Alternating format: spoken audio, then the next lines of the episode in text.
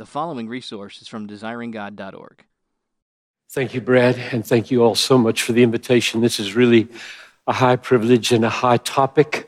Let me pray that God would help us. You have taught us, Father, that everyone who has the Holy Spirit is a child of God. Everyone who is led by the Spirit is a son of God because we haven't received a spirit of slavery to fall back into fear, but a spirit of sonship, adoption as sons, by which we cry, Abba, Father. The Spirit bearing witness with our spirit that we are the children of God. And if children, then heirs, heirs of God and fellow heirs with Christ, provided we suffer with Him in order that we might be glorified with him. And so I'm praying now that in this room and across these campuses, those who are your children would feel in an unusual and precious way the witness of the Holy Spirit through this message that they are the children of God. And that those who stand outside looking in, wondering, what is that? would be quickened by the Holy Spirit and drawn through Christ into your family. I ask this in Jesus' name. Amen. There are some precious and powerful parallels between my adoption of my daughter Talitha 23 years ago and God's adoption of me 66 years ago. Very precious, very powerful. And there are some amazing non parallels. I'm going to talk about one of those mainly, but let me summarize this series on the No Ordinary Father with the parallels. Number one, she calls me daddy. I love to be called daddy, especially by a 22 year old. and I call God daddy. That is, in my most painful, desperate, intimate moments, I need you way more than I need some something else. I need you, Abba. Two, Talitha bears my name, Talitha Ruth Piper, and I bear God's name. I'm a Christian because Christ is God.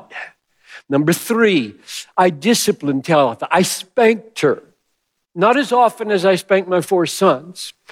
But I, I did, and she remembers to this day. She reminds me that I did. And God has spanked me. In fact, I believe that under the sovereignty of God, every hardship, every trial, every loss is a spanking from my Father in my life. Every one. For my everlasting good. Number four, I provided for her all the way along. If she gets in a pinch today, I'll be there to provide for her. And God has provided for me everything I've ever needed because He said He would. My God will supply every need of yours according to His riches and glory in Christ Jesus, Philippians 4:19. And He never has failed. Not every want but every need, everything I have ever needed to do His will, honor His name, it's been there, and it will be for you. Those are the four parallels between my adoption of Talitha and God's adoption of me and you if you are in Christ. Now, what I want to talk about is one of the non parallels. No ordinary father, because of the non parallels as well as the parallels. He is adopting us differently than the way we adopt our children. And you could say on this one, it is infinitely different. So I'll tell you what it is, then we'll go to the Bible to see if it's there, because if it's not, you should not care, right? I hope that's the way you feel about everybody who stands here. I know I have a pulpit. They never have pulpits here. They just kind of walk around. And you shouldn't care what they say at all unless they can show you in the Bible that it's God's word, okay? So just hold them to that. Wherever you are, hold them to that And hold me to that now. So I'm going to tell you what the, the non parallel is. I'm going to go to the Bible and show you, I hope, that it's there. And then I'm going to try to persuade you that it's good because there are so many Christians who hear what is different between my adoption of Talitha and God's adoption of me, and they don't like it. They wanted to be more human, more like the ordinary stuff that we deal with. They don't like this. So I'm, I, my main reason for coming here is to persuade you that what I'm about to say is good. Because I think you're going to see it in the Bible, and some of you are not going to like what you see. And so I need the last half of the message to try to persuade you that it's, it's good. Okay, what is it? What's the non parallel between human adoption and divine adoption that I want to unpack? And it's this I did not adopt Talitha at eight weeks old in order that she might spend the rest of her life, let alone the rest of her eternity, making much of me. But God did adopt me and you for that. Ultimately, God is forming a family precisely for the ultimate purpose that we, the family, would make much of our Father. Magnify our Father, glorify our Father, hallow our Father, extol our Father, admire our Father, treasure our Father above everything, including life itself, in case you get shot. So that's the difference. If I adopted Talitha with the ultimate aim that she would devote her life to treasuring me above everything and magnifying my name and praising me and making much of me, I would be like the devil incarnate. Because that's what he did in the wilderness with Jesus, right? Bow down and worship me. So, if I adopted her and said, Now that's why I adopted you, so that you would bow down and worship me, I would be demonic. And you would be too. So I didn't. That was not my goal. So here's the question why isn't God demonic? I mean, it sounds more like a deranged egomaniac. Goes around trying to find kids and adopt them so that they spend the rest of their life making much of him. It's exactly what he does. That's true if it's in the Bible. So let's look at some texts. I, have got three. We'll spend a little more time on the first one. It's, it's the Lord's Prayer. You all know it. And maybe you've thought about it the way I used to think about it. This, Matthew 9, 6, uh, 9 to 13. Let's read it. Pray then like this Our Father in heaven, notice, our Father in heaven. Jesus is teaching us how to pray to our Father. It's amazing. The creator of the universe is our Father. Our Father in heaven, hallowed be your name, your kingdom come. Your will be done on earth as it is in heaven. Give us this day our daily bread. Forgive us our debts as we forgive our debtors, or have forgiven our debtors. Lead us not into temptation, but deliver us from evil. So he's teaching us how to pray to our Father. Not to God in general, but to God as our Father. Now, I used to read and pray the Lord's Prayer with this conception. The first three statements I felt, didn't really articulate it to myself, were acclamations or praises, not requests. And then it was followed by four requests. So here's the way I used to think I praise you, Father, that your name is hallowed. I praise you that your kingdom is coming. I praise you that your will is going to be done on earth. And I have four things that I need to be a part of that. I need food every day. I need forgiveness for my sins. I need uh, freedom from temptation that would destroy me. And I need you to deliver me from the evil one so that I can be about these amazing things that I've just acclaimed. That's not right. That's why I used to feel those, those, I never even computed what am I saying in these first three? Hallowed be your name, your kingdom come, your will be done. Those are requests. Those are petitions. They are just as much I need and I want, and, and I want you to do this in me and through me as the other four are. So that was a huge change. And when I saw that, which is really there. I mean, you can see it. That's what they are. They're requests, they're petitions.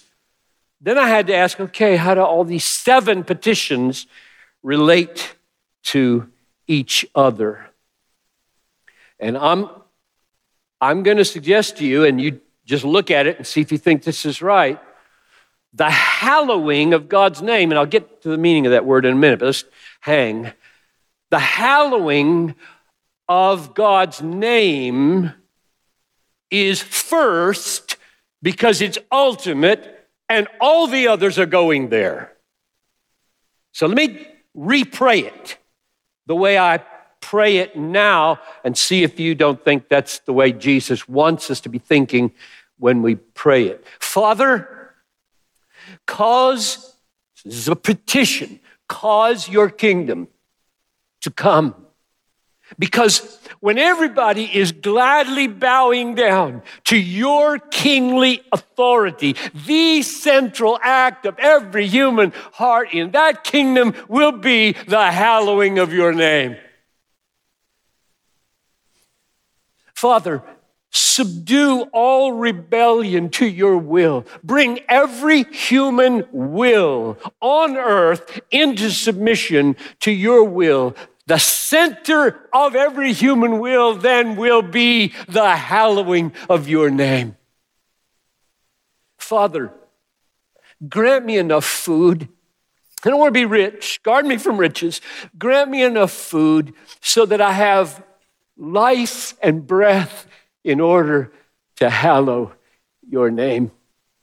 Father, forgive my sins because if I don't have forgiveness from you, I'm going to be swept away in condemnation, spend the rest of my life blaspheming you in hell rather than hallowing you in heaven. No, God, please forgive my sins and make me a forgiving person.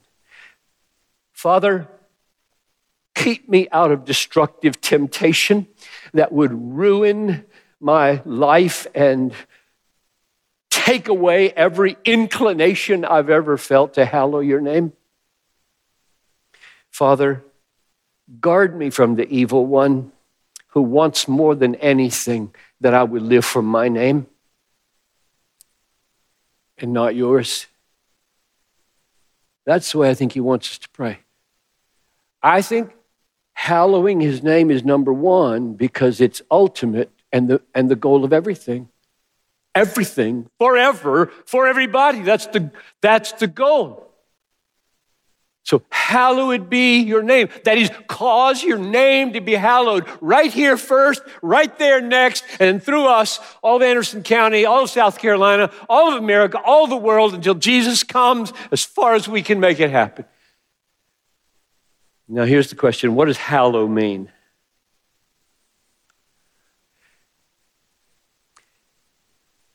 The word is literally sanctify, used all over the New Testament for sanctify or make holy or regard as holy. We don't make God holy, we regard him as holy, see him as holy, sense him as holy, stand in awe of him as holy.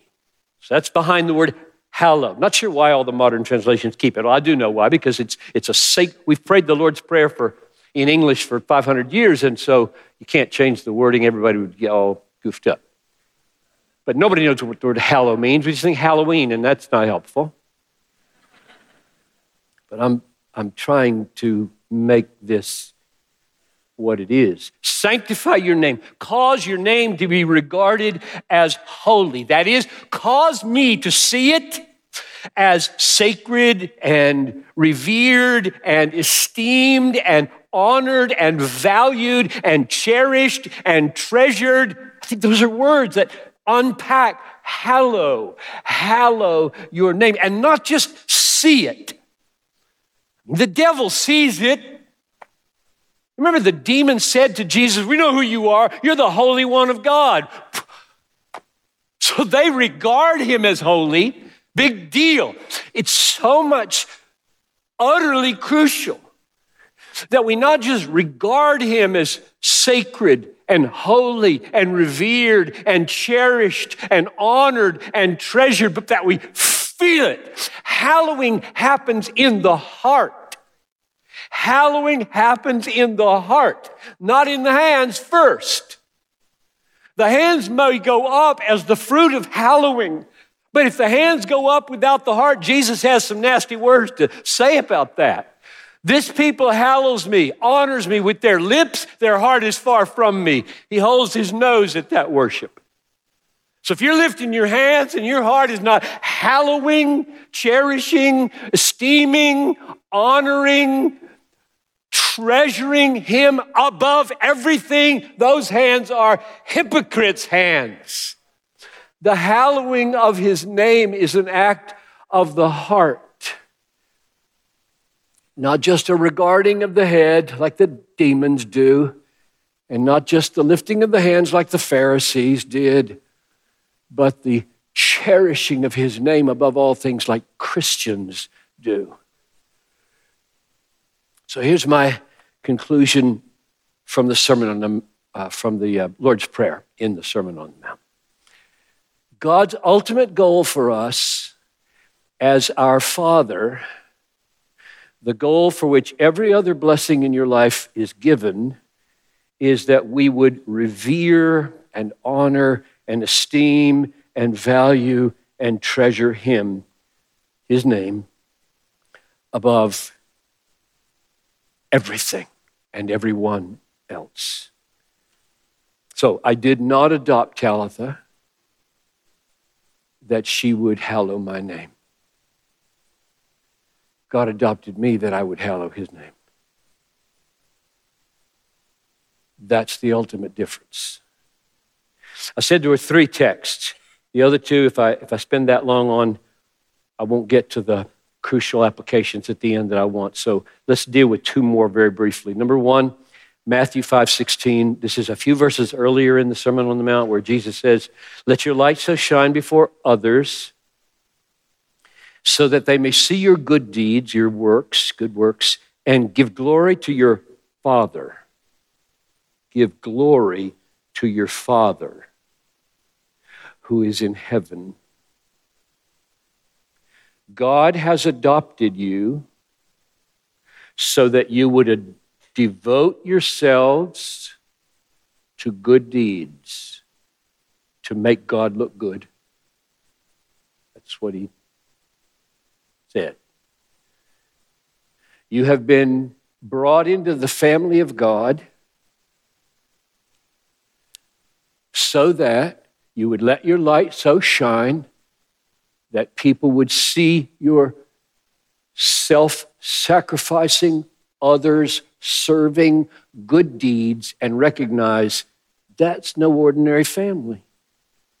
They are living to make much of their Father and I am drawn to make much of their father because good deeds are so prominent in their lives. So, Matthew 5:16 you have a father because your father intends to be made much of by your good deeds.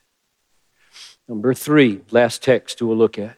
John 4:23, Jesus is talking to the Samaritan woman, you may know the story, at the well, and he says this The hour is coming, and now is here, when the true worshipers will worship the Father in spirit and truth. For the Father is seeking such people to worship him. The Father is seeking such people to worship him. So God the Father has sent God the Son into the world. His name is Jesus.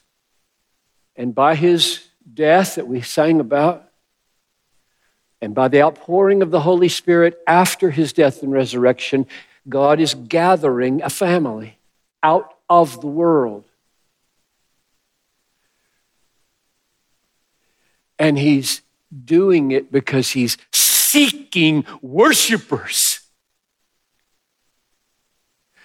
God is seeking people to make much of him, worship him, hallow his name, glorify him.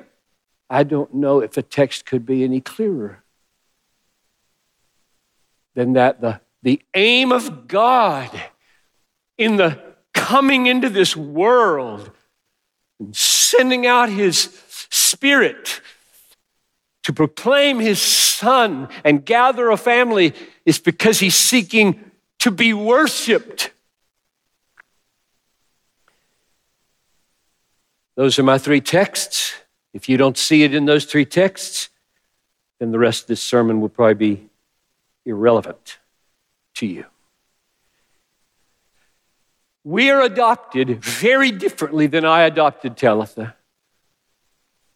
We are adopted by a father who intends us to spend all our days 24 7 into eternity making much of him. Is that good? Is that good?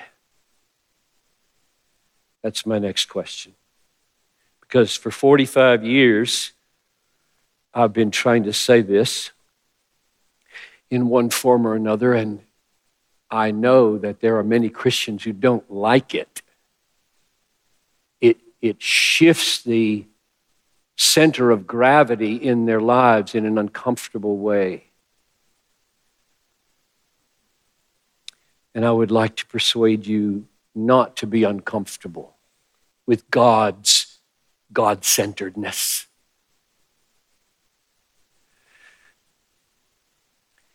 The Father has gone to great lengths to make a family, to gather children whose ultimate end is to hallow His name, glorify His greatness, and worship His perfections. And that seems to a lot of people like He's an, a deranged egomaniac. He's demonic. Piper preaches a demonic father. Who would want to call him daddy?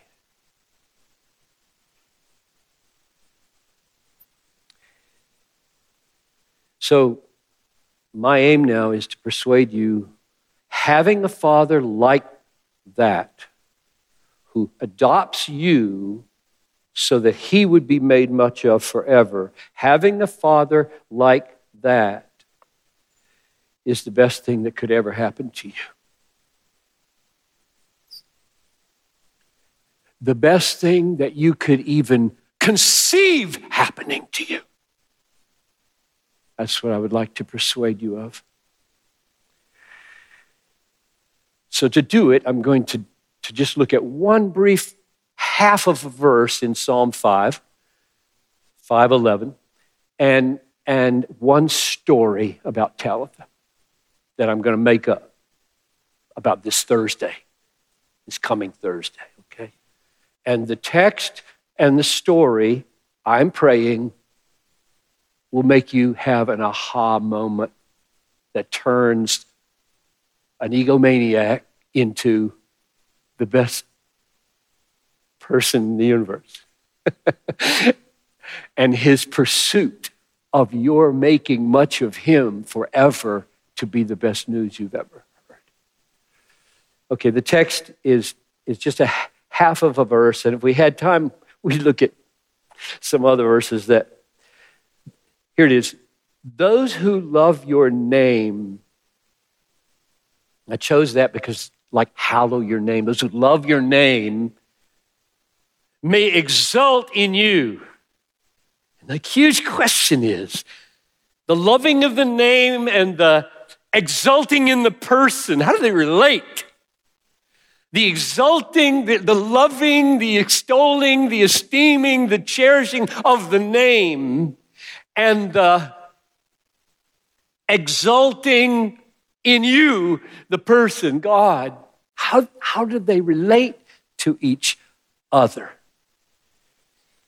And my suggestion is that the, the loving of the Father's name is expressed and experienced in the exulting in his name. Hallowing is experienced in finding happiness in God's name above all things. Admiration for the name, exultation in the person. Admiration, that's hallowing. Exaltation, not exaltation. Exaltation is what you do in your heart when you're thrilled with something. You exult in it. And when this exulting in Him happens, hallowing happens. That's the way hallowing in the heart is done. So, our, our joy in the Father is the way we experience His worth and beauty and greatness. Being satisfied in the Father makes much of the Father being satisfied in the Father makes much of the Father. The Father's name is hallowed in His children when His children are happy in Him, more happy in Him than health, more happy in Him than marriage, more happy in Him than children, more happy in Him than money, more happy in Him than success, more happy in Him than life. Oh, how good He looks in the lives of people who find more satisfaction in God than anything, especially in moments of loss and suffering now, here's the story from, here's the story. So, what I just gave you there in that effort to unpack the relationship between hallowing the name and ex- exulting in Him and saying that they're one, satisfaction in Him and the sanctifying of His name are one, which is the key to why He's not an egomaniac may come clearer if, if I give you this story. So, Talitha turns 23 on Thursday. She's at home now for a little while. And um, suppose I go to my favorite little podunk florist on Chicago Avenue, across from Abbott Hospital, and buy 23 long stem red roses, which I've never done. And just at the right moment, when we have our birthday dinner on Thursday night, I, I go to the closet where I'm stashing them and I, I bring them to the table. And I hold them out and I say, Happy birthday, Talitha. Now, this is unusual. I don't do this. This is expensive. I don't. she might say, oh, Why'd you do that? Now, if, if I answer her because it's my duty, it's what I am expected to do. Fathers of daughters are supposed to do nice things for their daughters, especially adoptive fathers. And if I don't do it, I might have a guilty conscience, and so I am doing my duty. everybody intuitively knows that's a bad answer. You know that's a bad answer, but you may not know why. And if you could explain why that's a bad answer, this sermon would not be necessary. Probably. Why is that a bad answer? What's wrong with duty? For goodness sakes. We glorify soldiers who do their duty. What's wrong with sacrifice? Like, I didn't want to do this, but I forked out the 23 times four or whatever it is and paid 90 bucks for these roses because that's what you're supposed to do if you're a good adoptive father, lest you have a guilty conscience. What's wrong with sacrifice and acting against your pleasures? Well, what's wrong with that is joyless duty doesn't honor her. Joyless duty doesn't make much of her. You know that. So, what's got to change for her to be honored, for God to be honored? What's got to change? This has got to change. You got to stop doing stuff out of that motive. You got to be new. You got to love. So, the, what will be the right answer to that question? Why did you do that, Daddy? The right answer would be something like, because I just enjoy spending time with you and kind of showing you in that time that it's special. I'm a hedonist. I do stuff to make me happy. Like you. I love to be with you. You make me glad. How would she feel? Would she feel, oh, you're so selfish? You know that's not what she would feel. She would feel honored. She would feel, my daddy prizes me, my daddy loves me, my daddy is making much of me because he delights to be with me. That's the story. So, my conclusion is finding joy in another person honors that person.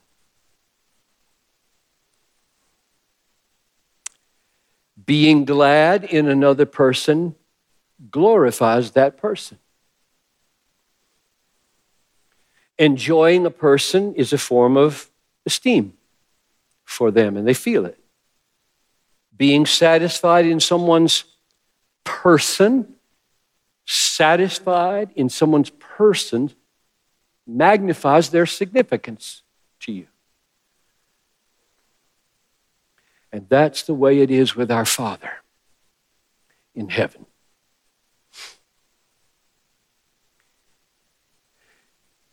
These are all just shadows, right? These texts um, about all the, the, the way it works at the horizontal level at a, at a birthday party are just shadows, they're just pointers to what God is like and how we glorify Him and hallow His name and magnify His worth.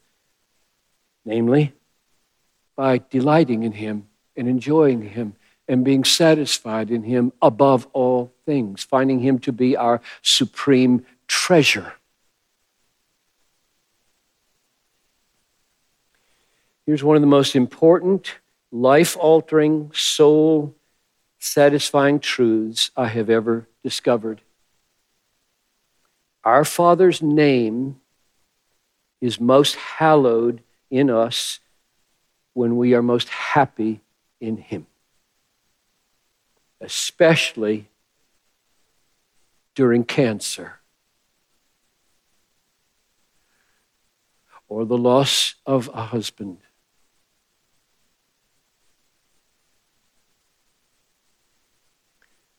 or the flooding of our house. Our Father is most glorified in us when we are most satisfied in Him. When God adopts us into His family, and He makes the ultimate goal that He would be made much of forever, that His greatness, His beauty, His worth would be treasured above all things, when he does that, he's not a deranged egomaniac. He's a loving Father. Because He is setting at the center of the family the one reality with a capital R. He's setting at the center of the family the one reality in all the universe that would satisfy our souls forever. Himself. And He is summoning us not just to regard Him as supremely valuable, but to enjoy Him as supremely valuable forever.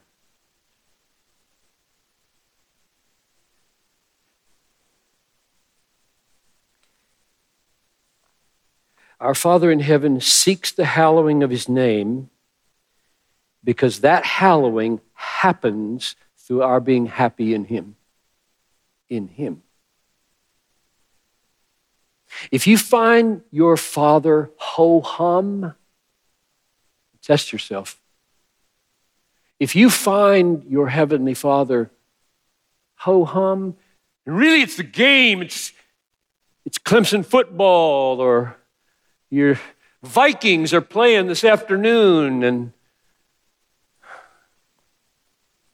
or it's your girlfriend, boyfriend, it's pizza, Diet Coke. If you find that your father is ho hum, these are my treasures. You cannot hallow his name. You can say things, you can go to worship services, you can do this, but you cannot hallow his name because your heart is in another place. Where your treasure is, there will your heart be. Our Father seeks our praise because the essence of praising is prizing. Or our Father seeks our praise because the, the very heart of praise is finding pleasure in His supreme value. And if that is missing, praise is empty. The ultimate aim of your adoption into God's family through Christ is His glory through your gladness in Him. Say it again, because that's the main point of the message. The, the ultimate aim of your adoption into God's no ordinary family is that you would bring glory to your no ordinary Father through being glad in Him more than you're glad in your life or anything in it.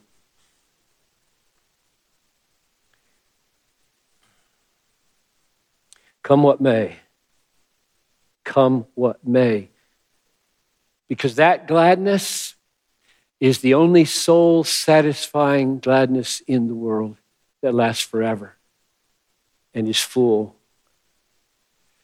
If you lose everything, let goods and kindred go, this mortal life also, the body they may kill, God's truth, God's value, God's beauty, God's worth abide still. His kingdom is forever. God is still God. He's still my Father. Not one bird falls to the ground apart from your Father's will. The hairs of your head are all numbered. If I die, I die. If I live, I live. God never changes. His value never changes. His worth and beauty and all satisfying centrality never changes. Live or die, I'm satisfied. That's what it means to be a Christian, to hallow his name above all things. So let me close with three quick illustrations or applications. Number one, there are two ways, not just one way, the Bible says you come into God's family. One is adoption with all the legal papers signed by the blood of Jesus. God, you're a legal father forever. Warrant Jesus Christ. The other is new birth, worked by the Holy Spirit. And the reason both are necessary, this, hasn't been, this hasn't been a message on new birth, But the implication is there, namely, the reason you got to be born again as well as adopted is because to be a Christian is not only to have a new legal father, but a new DNA spiritually. Meaning you love different things, you enjoy different things, namely Him. If you don't love Him above all else, you may not be born again. And if you're not born again, we can talk till doomsday about adoption, and you're not in. Because when you're in, you come through adoption and you come through new birth. You get a legal standing with the Father forever and in an inheritance, namely the universe. And you also have a new spiritual DNA, which simply means my heart is new. I love Him delight in Him, treasure Him, and satisfied in Him more than life. Number two, you never need to struggle with what I struggled with in college to get my way to where I am today in this. You never have to struggle between, okay, Will I, will I live with a passion for the glory of God or will I live with a passion for my everlasting joy? You, you, you not only don't have to choose, you dare not choose. Does that make sense after this message? You dare not choose. If you try to choose between your everlasting happiness and God's everlasting glory as the goals of your life, both of them vanish forever out of your life. You dare not choose between God's glory and your joy because He's glorified in your being satisfied in Him. Ultimate things are at stake here. This is not a clever sermon. This is life and death. Last application. Therefore, the central pursuit of your life. I hope this lands on you with freedom. The central pursuit of your life should be the pursuit of your passion for satisfaction in God. Every morning, your goal should be Father, through Jesus and his work on the cross and by the Holy Spirit, I am now seeking in you that I would begin this day and live this day full of restful satisfaction in all that you are for me in Jesus, so that I can act out of the fullness of your all satisfying beauty and worth and greatness. It's not selfish to want to be happy in God. It's necessary. It's the number one pursuit of your life. At least I'm leaving you now with the admonition that it should be. It should be. Because God is most glorified. Your Father is most glorified in you when you're most satisfied in Him. So don't waste your life. Go for it. Father, come. And by your Spirit, awaken hearts, quicken new life in hearts that have no delight in you, no pleasure in you, no satisfaction in you, for whom my language is a foreign language. I pray that that miracle would happen for many, and that those of us who have tasted what it is to have you as our Father, as our supreme treasure, who would be made stable and strong and unshakable in the days to come. I ask this in Jesus' name. Amen. Thank you for listening to this resource from desiringgod.org. If you found it helpful, we encourage you to enjoy and share from thousands of resources on our site, including books, sermons, articles, and more, available free of charge. DesiringGod.org exists to help you treasure Jesus more than anything else, because God is most glorified in us when we are most satisfied in Him.